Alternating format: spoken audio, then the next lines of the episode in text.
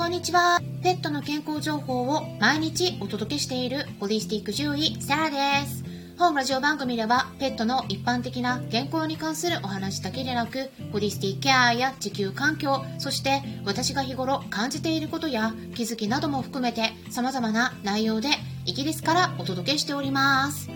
今回の配信は前半が一般公開、後半はメンバーさん限定公開になっております。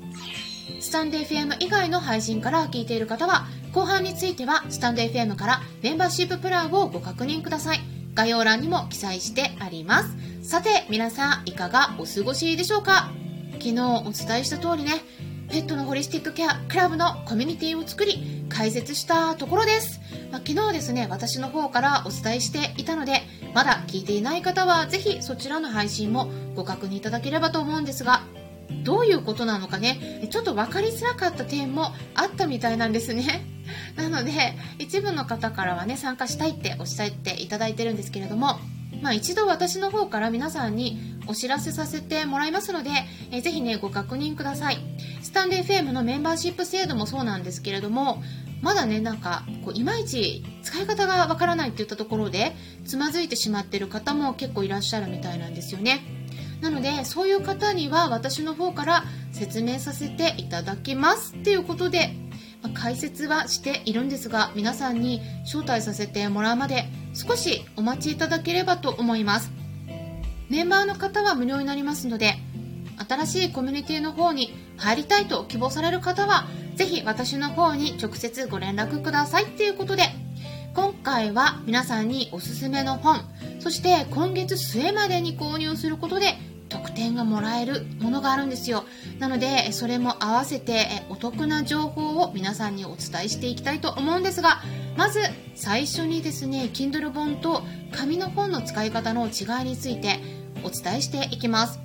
皆さんは Kindle 本と紙の本両方で販売されてたらどちらを選んで購入していますか？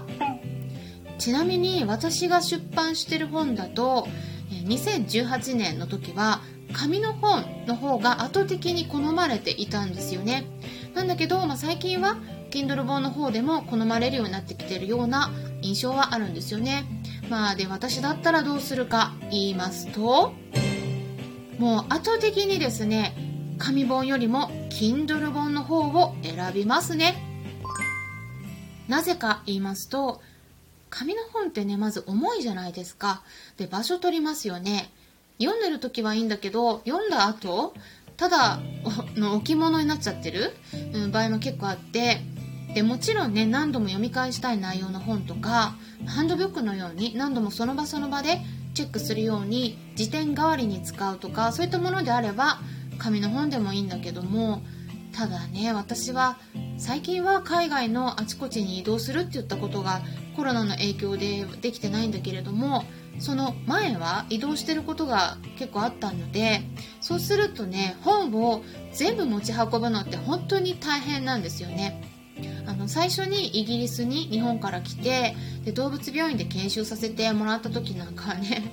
もう大きなラゲッジのスーツケースの中によりすぐりの本をねいくつか入れて移動してたからトータルで23キロくらいになってたんですよ。それを持ち運んでたんですね。はい。で本当に重くてね大変な思いをしていました。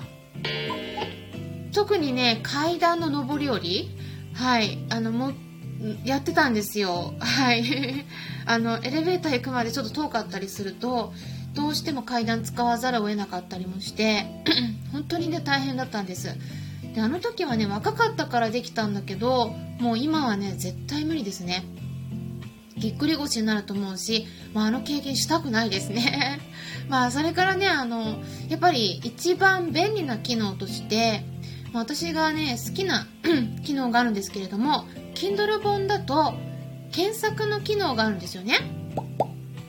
これがかなり優れてます。例えばハーブについて書かれている本の中でハーブのカモマイルについて知りたいなって思ったとしますよね。でそうした場合に普通の紙の本でカモマイルについて書かれている文章をいろいろと探っていくのってかなり難しいと思うんですよね。で一つ一つ調べていくのにも時間がかかりますね。でも Kindle 本とかだとであと電子書籍とかだとたったの一瞬でカモマイルって検索したらそのカモマイルって書かれてる文章がずらっと表示されるようになるんですね。でこの機能が使えるだけで勉強のスピードも何十倍にも上がって効率が良くなるはずです。なので Kindle 本とか電子書籍の方がおすすめですよ。ただデメリットとしてはね目が痛くなるちょっとやられる 光の調整していかないとブルーライトによる目のダメージもあるので